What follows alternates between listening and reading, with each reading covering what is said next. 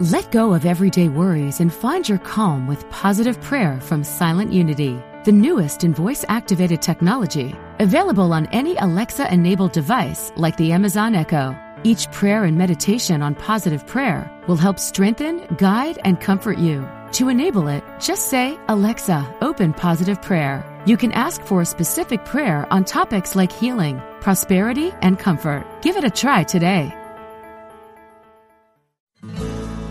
All are welcome here. You're listening to UnityOnlineRadio.org, the voice of an awakening world.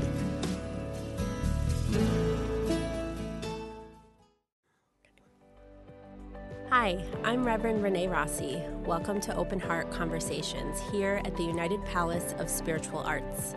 Today's episode features special guest Reverend Dr. Ingrid Scott a world renowned philanthropist and angel expert. What got you interested in angels in the first place? Back in 1996, it was my 40th birthday. My father was coming back over from South America and bringing with him, I guess, what you could call a medicine woman, a shaman type, type person. And um, she's speaking to me about angels. And I remember just saying to her, well, do they really exist? And she looked at me like, of course they exist. And from then, I had this real curiosity about what were angels? What were they about? And of course, we all know angels come out at Christmas. And this was this idea that angels actually didn't just exist at Christmas, they were there all the time. And it came at a point when I was feeling um, disenchanted with the church I was attending. I was hearing the same old, same old. And I left the church, and angels kind of stepped in to fill that gap as I started to investigate and understand more. And then I could see how they were showing up in my lives without me even being conscious of them. And that was the beginning of a lifelong journey. Reverend Ingrid, what, what, how would you describe angel spirituality? Mm. One thing that I love about angels is that it transcends all of the world's religions. They all have some reference to it. Certainly in the Abrahamic religions and the traditions, we know in, in Christianity in Judaism and Islam, but also in Hindu and Buddhism, there's they call them devas, but it's the same angelic energy. And to me, angels are representations, or as I like to refer to them, as God's customer service agents. They're kind of the step down. If you were going to wanting to power up something, you wouldn't go direct to the electric station. You'd need something, a transformer to steep it down so that you could get the information. For me, angels are kind of that step down from the sacred, from the divine that we can access and align ourselves with. And for people who have trouble or are not so comfortable with God and the God language or thinking about praying or going to God, angels are a kind of a, a middleman, a middle group, as it were, that you can connect with and still have access to the divine, but not feeling overwhelmed with, oh, I need to talk to God, if that makes sense. Reverend Ingrid, uh, I'd like to ask you to speak more to that. So, um, so what actually is an angel? You, have sort of described, um, how, you know, how they can connect us to the divine, but is an angel uh, of being in physical form? Is it energy? It's sort of. Can can you describe it more to us? Hmm. Everyone will perceive and see angels differently, and I think for so many we have this idea of the, a humanoid form with some big wings and and that's the most i guess that's the most perception people have. When you think of the word angel it comes from the greek word angelos which means messenger. So when you think of a messenger from god to humans of course i think they think of flight. They think of something winged and huge and glorious flying between the divine and, and the human. But it can and when people see angels they see them in various ways. And, and it's always said depending on what your inner perception of what an angel is, is how they will appear to you. Because of my personal wish not to see anything, and by that I mean spirits, guides, whatever, I hear, but I don't see them.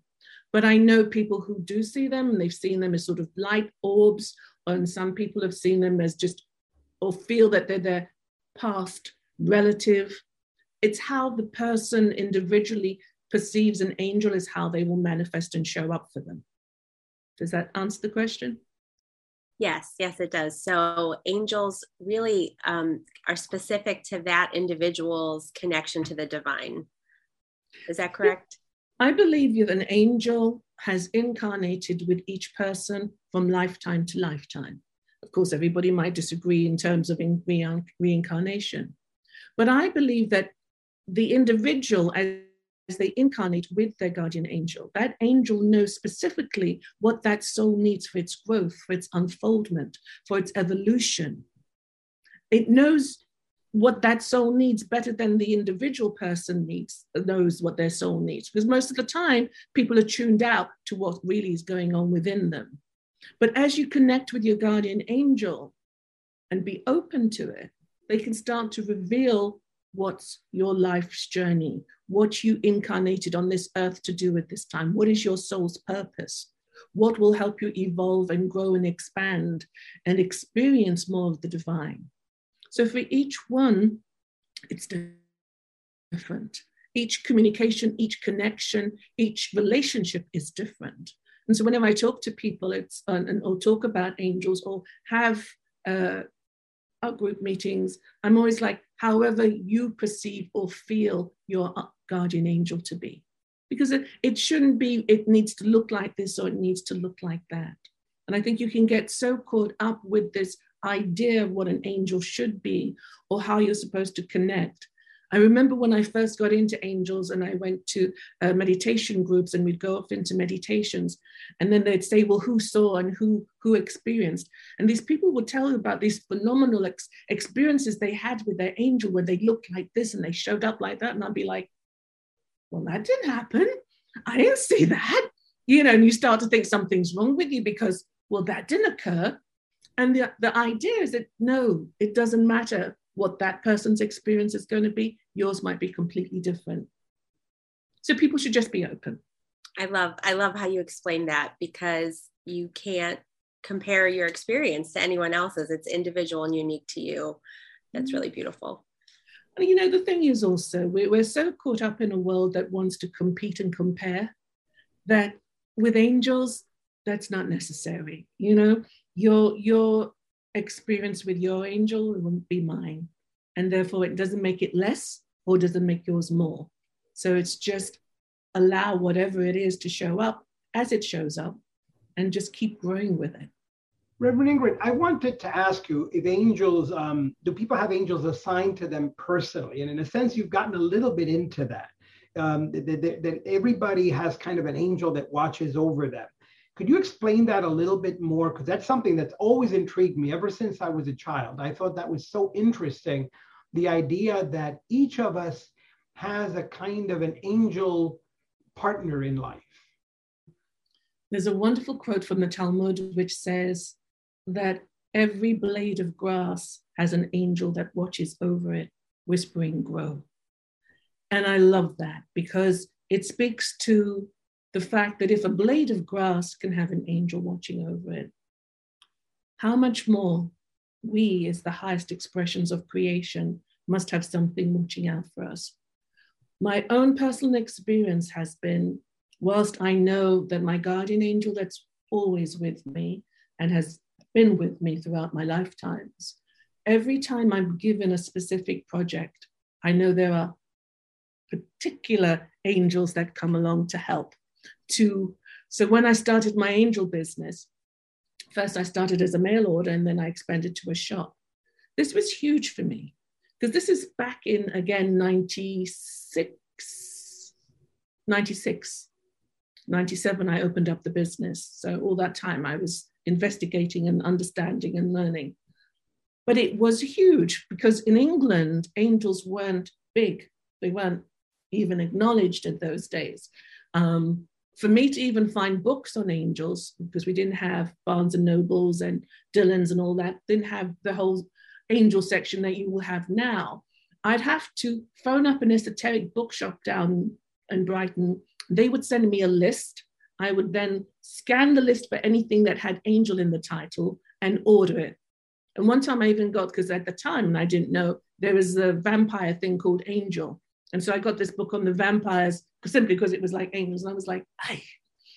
But it was this, for me, what I wanted to, to do was to keep growing. And then I, the whole thing about working with angels and connecting with angels is because we're given free will. Angels will never impose upon us. We have to ask.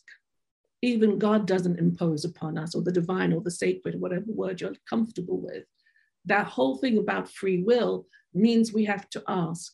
And so when I started the my first angel um, mail order business, I felt way out of my depth. It was not something I'd ever done before. I was creating stuff, I was having things made, I was buying things from various countries. And in those days, we didn't have the euro. So you're dealing with countries with, you know, the franc, the, the peseta, the uh, lira, trying to then convert it back into pounds. It's so I found myself, um, and it was interesting because I was married at the time. And my husband, who had a, a greater understanding of these things, when I'd asked for help, he said yes, but then when the time came, he didn't give it. And so I found myself struggling. And then I was like, why are you struggling? You have angels. And I was like, okay, so who is ever good with this maths and this conversion, I really need help now. And it was literally the, the information, the energy, you calculate this, you do that, da, da, da, and I did it. And then, sort of hours later, when he decided he was now going to come and help, and said, okay. And I was like, sorted, got it done. And it was this, for me, I think, when I started the mail order business, that awareness to call upon the angels to help me with the things where I was short, where I didn't have the understanding or the comprehension, has stood me throughout to the point of where I did my doctorate three years ago again, I'm creating an app, an app that has lots of different uh, um, applications within it, outside of my depth, outside of my, my comprehension. Again, called upon the angels, I need help with this. How do I deliver something that can help people? How can I create something that's going to be of benefit? How can I do something that I'm so a technophobe? You know, it you have this opportunity to work with a level of intelligence that is beyond your own intelligence. You have an opportunity to access via the angelic realm knowledge, awareness, wisdom that you, with your finite intelligence and mind and understanding, cannot fully comprehend. Does that answer the question? Yes, it does. One of the questions, though, that it raises for me is um, are angels kind of servants of, of human beings? Were they created to serve human beings? You know, um, that question almost makes servants, service, and serving almost sound derogatory or demeaning when it isn't. It is an opportunity to allow expression of the divine. For me, the greatest teacher, Jesus, served, the Buddha served. So the angels serving humankind is their way of allowing the divine connection and expression. It's not menial, it's an honor. And it's an honor when we as humans are in service to one another. We don't consider it menial or degrading or anything like that. We, all of us here as reverends, show up to serve. So it's not a, a derogatory thing to serve. Angels are serving humankind in order to help us evolve and grow and expand in that conscious awareness of our part in creation, our part as the whole, our part of the oneness that exists, that is sacred amazing, Reverend Ingrid. You're you're reminding me of an of um, an old saying that the greatest expression of the divine we have on earth is seen in in selfless service to mm-hmm. others mm-hmm. um, which is really what you're saying that is really what angels at, at the core really are they're sacred servants uh, and in that sense a perfect expression of divine of divine love mm. it is this thing for me one of the reasons why i opened up the the angel shop was to allow people to come in experience the energy the vibration of angels because people never understood what vibrations are what they felt like you know, when you say to people, well, how do you feel when you come in my shop? And they were like, oh, well, it feels really peaceful and it feels calm. And I just like to come and soak it up. And I'm like, that's the angelic energy. That's the presence. That's that feeling. And equally, you know, when you've walked into a room where someone's had an argument, you can equally sense that and feel that. Or you know the expression, oh, you could cut that atmosphere with a knife simply because of the energy and the vibration is so harsh and so, so awful. And for me, my my my love and desire to have people understand the angelic realm, the angelic spirituality, as you call it, is a way to just say you can connect with the divine, you can connect with source without needing a preacher, a minister, a middleman. You have that direct access. And if you feel it's too much to go to God direct, then go via the angels. There's no judgment. For many of us, we're constantly seeking validation from outer sources partners, spouses, parents, teachers, peers. And yet we have an inner source, our angels, that completely accept us, that completely love us, that are completely there cheering us on, that we don't realize or remember or access and align with. And that's what I'm always trying to encourage people to, to remember this. You know, stop thinking you need to find truth, validation, acceptance out there. You already have it right here. It's a beautiful reminder.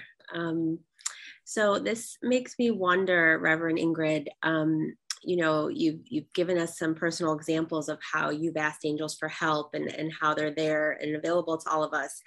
Um, you know, are there certain situations and circumstances in life where um, someone should or shouldn't connect with their angels? You know, are there certain situations that deserve angel support and others that you know humans should figure out on their own? Or um, can you speak to that a bit? Anything that is in the human experience can be um, helped with and supported by angels. There is nothing I mean, the common thing is with people is the constant asking the parking angel, an angel for their parking space. You know, there's nothing too trite or too trivial. That's humans, um, how they want to see things. That's our limitations. For me, there is nothing too big or too small. That's a, a human dynamic. Our angels are just there to support us in whatever way, whether it's deciding what to cook tonight, whether it's deciding what to wear, whether it's deciding whether to go on this date, don't go on this date, whether you should make this um, investment, don't make this investment. There isn't anything that we can't ask for help. Granted, we might not like the answer, but there isn't anything too small, too trivial, too inconsequential to ask for our guidance from our angels. So, when we ask for help, um, how do we ask? And then what do we do next? do we wait for some big sign or will we hear a voice or what's the next thing that happens? What, what do you recommend? I think in order for people to open up to, to connecting with their angels, they first need to set aside time um, once you have that connection open, you don't need to be so specific. So for me in the beginning, it was always creating time to sit and listen. So I would light my incense, my candles, do my little meditation, whatever, get into that zone and just be open up. And I know for some people, they like to keep a book and journal or write uh, or see, ask a question and see what comes to them and write that way and see after they finish, don't block the flow. Oh, maybe the answer's in there. For me, I found that it was just sitting, opening, asking the question, and reminding myself to remain open for the guidance. Because it may not come immediately, but it will come. And it, you have to be awake and aware of it will come in a myriad of ways. So it might not be you're hearing the voice. It might come through someone that's going to say something in a conversation that's totally remote, that's nothing to do with whatever's going on. And that person will say something, and you know, oh my God, that was it. Or, you know, you'll ask a confirmation of something, and then you'll see something on a removal van as you're sitting in traffic, as that's happened to me. There are a myriad of ways, but the, the for me, if you're going to if you're going to connect, you have to start by opening yourself up, being ready to uh, hear what might be said, or ready to be open to how it might come, because there's no one way to which you will get answers. And I constantly say to people, I know that if I'm not getting it myself, the divine will send someone to tell me or to reveal it to me, or I'll hear it in a song or something someone says on the radio. There's a myriad of ways. But first, you have to develop that connection. And once you've opened that connection, there are infinite ways you can get the answers. Reverend Ingrid, you've spoken to this a little bit, and I want to kind of explore it just a little bit more. How, how exactly can angels impact or affect our plane of existence? How, how can an angel actually impact or enter into my life and affect my life directly? Humans are operating on what we call the lower plane of existence, and angels are operating on a higher plane. And whilst you could look at certain, uh, there are certain beliefs about the hierarchies of angels, the only angels that humans can ever contact with are going to be their guardian angels, regular kind of angels, and possibly archangels. But in order for that access to happen, the angels have to lower their vibrations and we have to raise our vibrations, which is why I was saying to Renee, to open that connection, you first have to get into that place where you can raise your vibration to do that. How that impacts you, number one, is if you are now making conscious effort to raise your vibration, to increase that awareness of the sacred around, that's going to affect how you show up in the world, the way how you interact with family, with friends, with people. As you start connecting with angels and opening yourself up, you start to change as a person. Because there's no way you can maintain being selfish or self centered and think you can connect with angels or work with angels.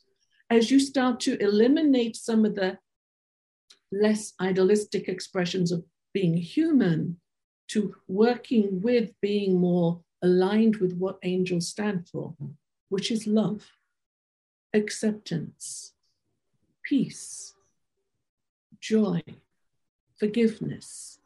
As you are working with those qualities as well, how you start to change and in, in the world as a different human being is of benefit not only to yourself, but to the world. So, in other words, angels have this connection that can happen, this relationship between the human person and the angel can have an impact really um, on the human person. It can be a, a, part of a transformative experience for the human person. Is Absolutely. that correct? Absolutely. If you're working with an expression of the divine, which is pure love, how can that not impact you? How can you not want to show up and show compassion, show kindness, show acceptance, show love?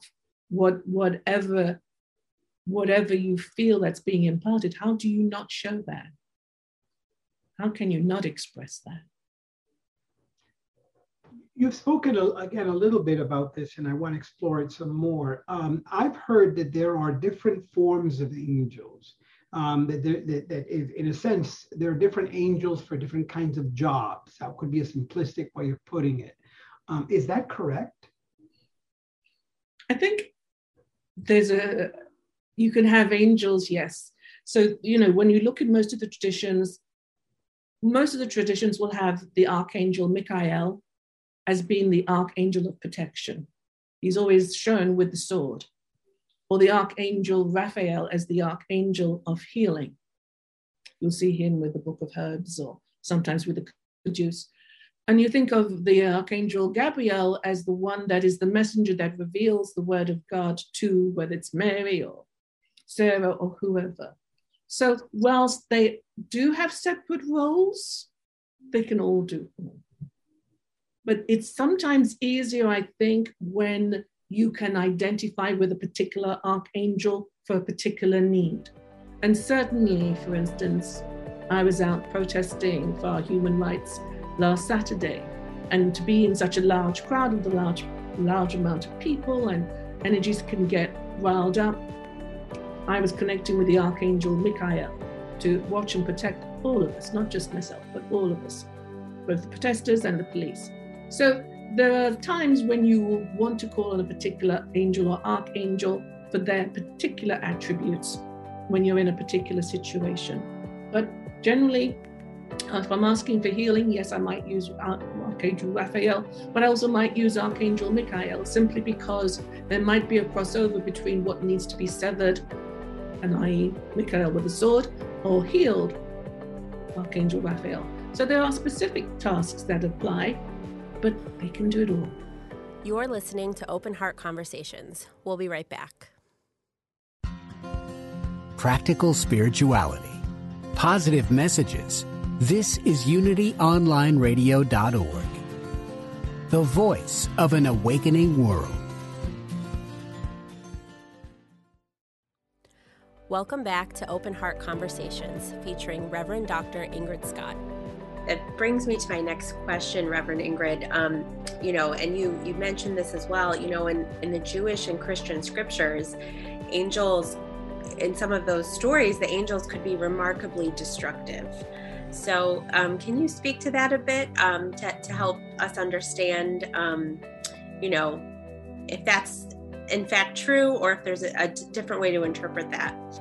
Throughout life, we have the polarities. We have light, we have dark. We have constructive, we have destructive.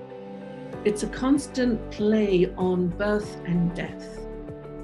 And through every tradition, there has to be this continuous cycle of something dying, something birthing. when you look at those stories of when there's huge destruction, there's always something that is new that is being birthed from it. And so uh, I personally choose to see it as part of the cycle of the evolution of life.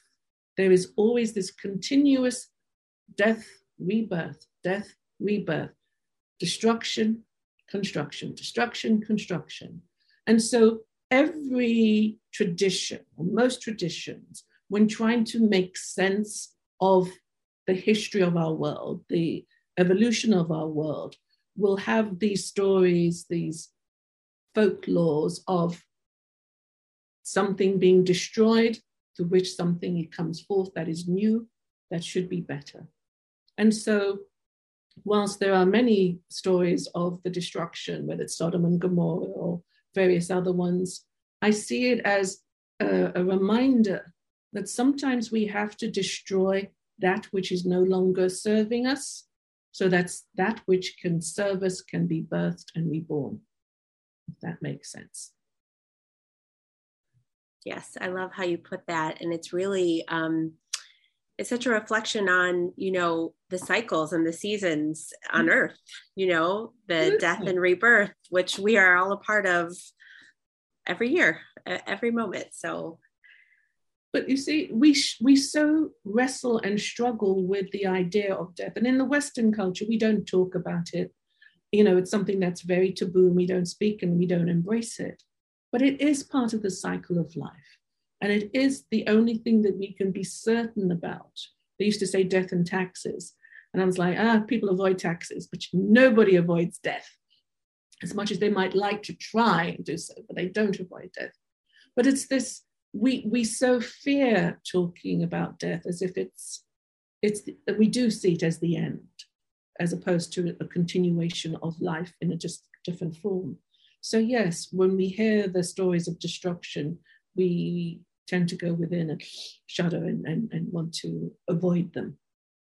So I know we've um, we focused a bit on the Abrahamic um, traditions and the stories um, throughout our conversation here, but can you also speak to how angels are spoken of in um, some of the other world's enduring um, traditional, uh, spiritual, and religious traditions? Hmm. I think one of the things that I loved when I got into angels, I felt if they were true, if they were real, then they had to be true and real for most of the traditions. Um, and that was the thing that I guess got me hooked. Because if something's only true in your tradition, then eh, maybe it's not so true. Um, but when I started to research and found that, okay, so they were in Islam, hmm, the angel, the archangel Gabriel was the one that um, gave the Prophet Muhammad, blessed be his name, um, the Quran. Okay, and we know they appeared in uh, Judaism. Okay, um, we know they appeared in Christianity, but how they appeared in Buddhism and Hinduism, whilst they didn't call them angels and they refer to them as devas, meaning shining ones, they said that some of the bodhisattvas were actually angels, and even that Kuan Yin was, in fact, an angel and a shining one.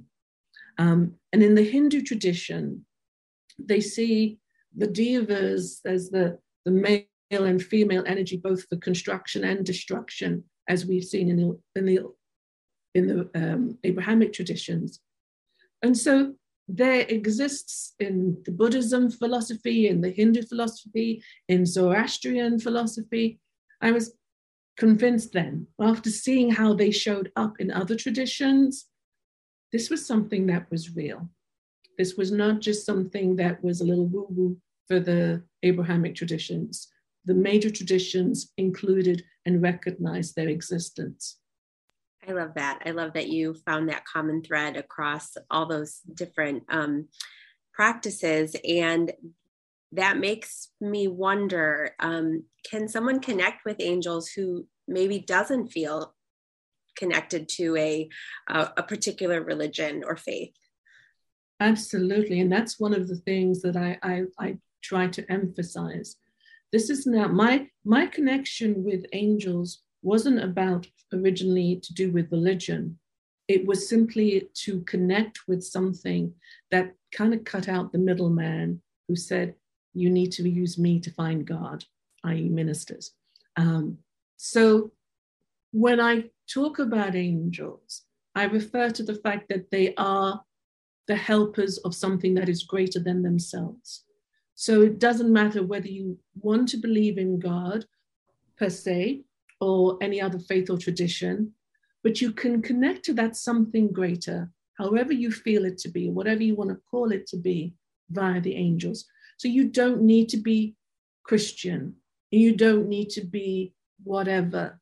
You can just show up in the world as a good and decent human being, connect with the angels, and try and bring a little more love and light into our universe, which is so in need of it. Reverend Ingrid, can you share with us um, one or two personal stories of angelic intervention in your life? Oh,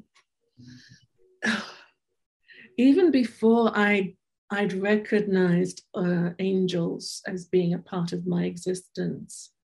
Once I knew of their their presence, I was able to kind of look back even before being conscious of them to see how they had in, interjected themselves. One time I was coming home from work, coming down a hill, and my brakes went. And I totally, you are not logical and you are not thinking. But I managed to swerve around the corner and stop the car without hitting anything or anyone. And that was even before I knew of them. But I think one of the, and again, as I've said throughout doing my dissertation, they would present things, ideas, information, books, and things. But one of the things that I, I know that so confounded me was when I had my shop. Uh, we would change the windows and change the inside of the house. And it was always a, a long, all day affair. And we'd left probably the shop about 11 at night. At about one in the morning, I got a call from the alarm people saying that the alarm had gone off. I got up, put my clothes on, drove to the shop, didn't check the front door, simply just reset the alarm and went back again. And it was particularly gusty day uh, that, that day. I came home, they phoned again to say the alarm had gone off. And I just thought, I'm too tired and too exhausted, and just said, Angels, please watch over my shop for me. Eight o'clock in the morning, I got up, went to the shop, and I saw as I went to do the alarm, I went into the shop to check and see everything was okay. I saw something on the outside of the door. When I went to try and unlock the door, the door was already open. I hadn't locked it. And there, someone had put a note on the door saying, Please do not touch the door. The alarm is on, um, and the alarm will go off again. And then, as I opened this door, this woman came up to me and said, Oh, I came to your shop and saw it was, was closed, but the door was open. And so I put the note on there. And I've been sitting in my car watching to make sure nobody would go in. It was so windy that day, the fence had blown down. And I remember thinking, look at that. This is how I am watched over. That not only did no one come in and they could have cleaned the shop out, somebody stood and watched over it mm. to make sure. So I could never, ever, ever, as I say, deny the presence of angels in my life. Always, they have been looking out and watching over me. Whether I'm driving, just always, always they're there with me. Reverend Ingrid, I um, this was not a question that I we Renee and I planned to ask, but I'm going to ask anyhow, and it's most probably going to put you on the spot. But I know you very, very well, and I know that you um, you are a, a person of um, extraordinary accomplishment. You built a very, very successful company and, and made more than just a small fortune. I also know that you've committed yourself to taking all of those resources that you've made throughout your life and you've been basically giving them away as part of your charity, and all will be given away by the end of your life. In a sense, you're an angel, right? You've been an angel to many people's lives. Um, how do you how do you place that kind of life, a life where you really have been a, a, of service both as a minister and today find yourself going around the world handing out uh, resources as a philanthropist? How is that related to to this spirituality that has been so central to your to your own evolution and to your own to your own spiritual uh, life? when I started my mail order business, I came across a quote by G.K. Chesterton who said, We are each of us angels with only one wing, and only as we embrace each other can we fly. That so struck me that I knew that if I was saying I was showing up for God, the divine, the sacred, I had to be of service. I had to do my part. There was a wonderful film called Defending Your Life with Meryl Streep and Albert Brooks, where at the end of their lives, they had to stand be, before a court, as it were, and give account for what they did with their time on earth and their resources. And it's a great film, and you should dig it out if you haven't seen it. But it struck me that if my life ended, would I be able to give account of myself in such a way that I could say everything I was blessed with, I was able to use for some good. And that's kind of been my guiding force. If I have to give account for my time on this earth, can I say, I tried my best? I could have done better, maybe, but I tried my best. And that's what it's about. How do we help lift one another up? How do we help each other on this journey called life? How can we embrace one another so that we all fly? It's not enough for me to soar and fly.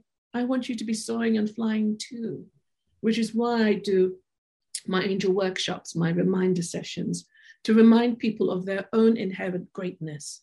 This isn't a gift to some, it's a gift to all. But if you're unaware of it, then you won't use it. And the whole point is to use it. to connect with your angels, to work with them, to help be an angel on this earth. You've mentioned the, these angel workshops, these angel groups. Um, some of our listeners and our viewers might be interested in developing one. So tell us a little bit about what those look like. Yeah.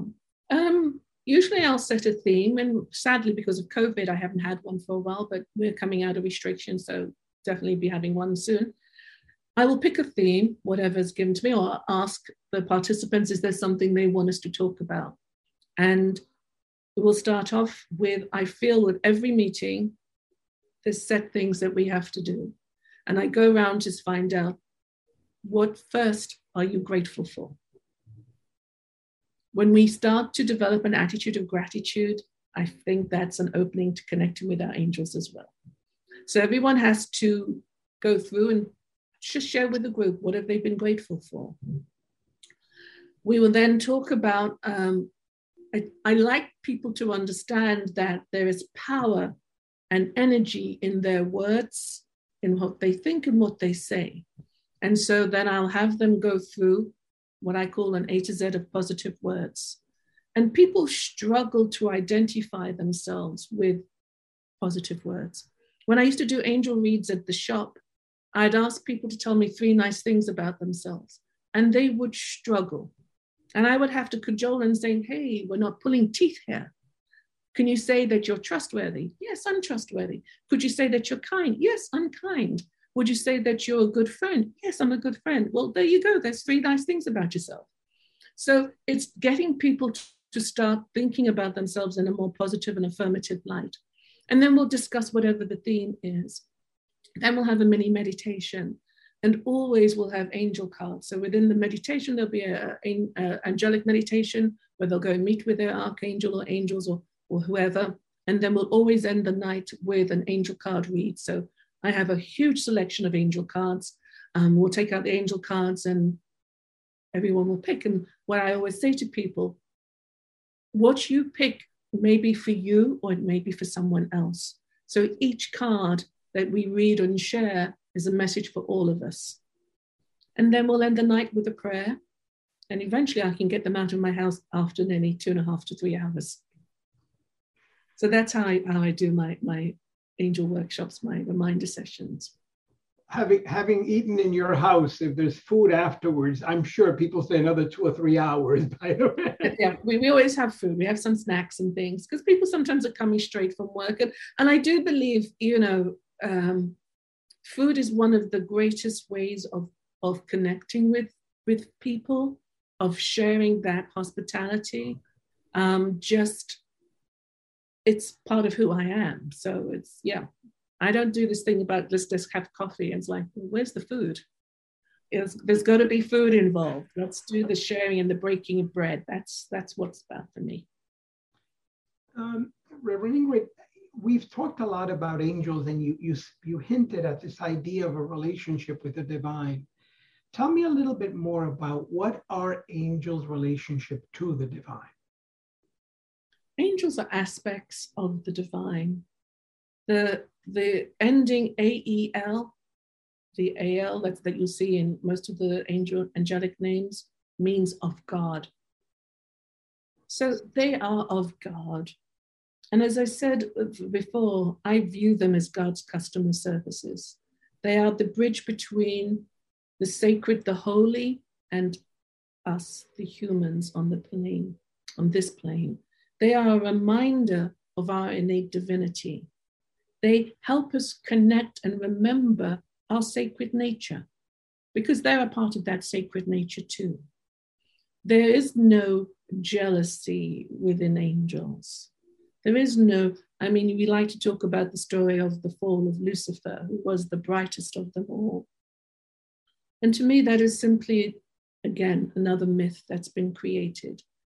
Lucifer was the bright angel who came on earth to help balance humanity's dark, heavy, gross energy with that light way of being. And when we think about, for me, the divine, the sacred, the holy has provided everything we need to live this life. whether we, ch- and, and the greatest gift, as I said, is free will, whether we free, use our free will to connect with this, with the source or use our free will to connect with our angels, or whether we just want to muddle along by ourselves, trying the best. It's entirely up to us. But as aspects of the divine, as aspects of the sacred, they bring that same loving energy, that same acceptance, that same pureness about.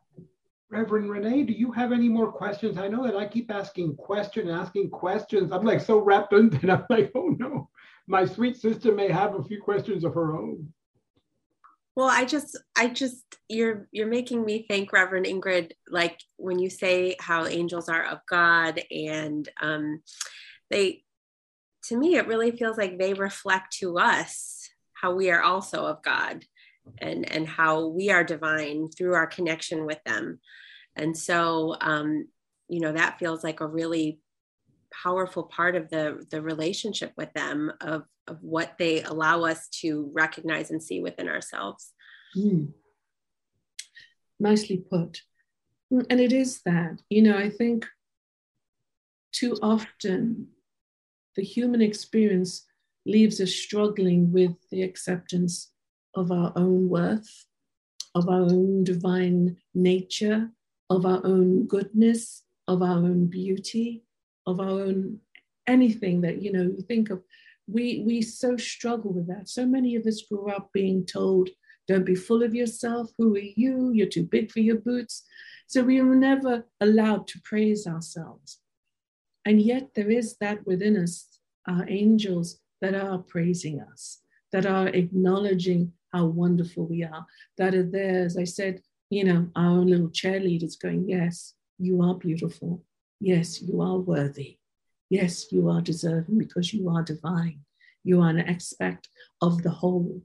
You have all of that that the whole has. So, yes, our angels do help reflect our true nature if we open to them. Reverend Ingrid, if um, someone um, has heard this and they really want to learn more, they want to get more sense of, of angelic spirituality, of, of angels, how can they do that? Oh, sweetheart, this is the 21st century. Ask Google. Everything is on Google. You know, it's not like in my day, as I said, I had to phone up an esoteric bookshop to try and send me a, a book list. There is so much. What I have loved as I've looked at this journey, these 20 plus years of doing this, is how angelology has gone from being something considered woo woo, new agey, um, in the back of the back, to now having its own section, um, to having its own sort of main cult. It's it's out there now. When I started with angels, as with most in my group, nobody else was into angels. Nobody spoke about angels, but I was sufficiently confident and comfortable that when I said I'm doing a mail order business and I didn't tell anyone, I waited till my 42nd birthday and then had a party at the warehouse and, and then say, hey, this is now what I'm doing. And it was like, okay, it's this, for me, they're now out there, they're mainstream. People talk about angels openly. It's no longer hush hush, it's out there. So yeah, Google. There's and and and the one thing that I think I want to emphasize, you can read, and certainly it was my experience, you can read as many books as there are on angels, and each might have something similar to say, and some might have something conflicting or contradictory to say. So it's be open to it all. Be open, read, and ask for discernment for yourself. Don't just think, oh, because they've written it, it must be so. Always ask for discernment. Let me ask you a little bit of a provocative question now, because um, um, I love the way you put that uh, because it really speaks to the fact that there is a there is a richness to the theology and and the mythic understanding of angels. One of uh, there are folks that have a sense of angels as angels being like human beings in the sense that they, they were they were created angels and they've always been angels. But there's also uh, some folks who believe that angels were actually once human beings who've lived a specific life and have kind of arisen to the level of angel. Um, do you take a position on that? Are there angels who that were once housewives and there were once house husbands and there were once nurses and there were once farmers and now find themselves in the angelic realm um, being of service as angelic presences? Well, I guess it started with Enoch, who's ascended up and was once the patriarch and then became angelic. If that helps people move through, maneuver through their world, go with it. It doesn't hurt anybody, go with it. It doesn't roll for me personally. It's not something I ascribe to. But as I said, if that rocks your world and that's what you want to believe, go for it. And, and it is this thing of, of I never want to tell people definitively, you have to be this or believe this or follow this or do this. If this is what your awareness or understanding is and you feel okay with that, okay. And it's not harming anyone, you go with that. I'm not telling you otherwise because maybe that's your spirit's telling you that's your truth. You know, we always try to impose and inflict what we think is our truth on other people. Let them discern it for themselves that might be their truth for a while. And maybe that's the truth that they need to support them at that time in their lives. And maybe further on, they might discard it. But uh, I let people be. I love how you put that because it's like we each get to be creative and how we want to connect with angels, how we want to connect to the divine, and we are free to evolve within that relationship. Um, you know, no, no one has to stay stuck because certainly we don't stay stuck. We're always growing and evolving, and time continues on. So um, I love that sort of permission you gave us all just now. But this is, comes back to we know when we remember we have been given the gift of free will. Free will means we get to choose. So if we if we've been given the gift of free will to choose, who am I to impose upon you? What I can do is suggest and, and invite you to look at it this way or maybe look at it that way, but you get to choose whether it's right for you. And my thing has always been does this resonate with you? If something resonates with you within your being, you know that you're hearing truth or you're feeling truth. If it doesn't resonate, leave it alone. Maybe it's not your time for, for understanding this now. And maybe at some future time, it will go, oh, yeah, that's what that meant. Okay, I get it now. So, you know, just go with the flow. There's too many rules and regulations about what we should and shouldn't do. For me, hanging with the angels, that's not ever, ever an issue. Thank you for listening to Open Heart Conversations from the United Palace of Spiritual Arts. We're also available to watch and listen for free on our YouTube channel, wherever you listen to podcasts, and at upspiritualarts.org. See you again soon. Thank you for listening to Unity Online Radio, the voice of an awakening world.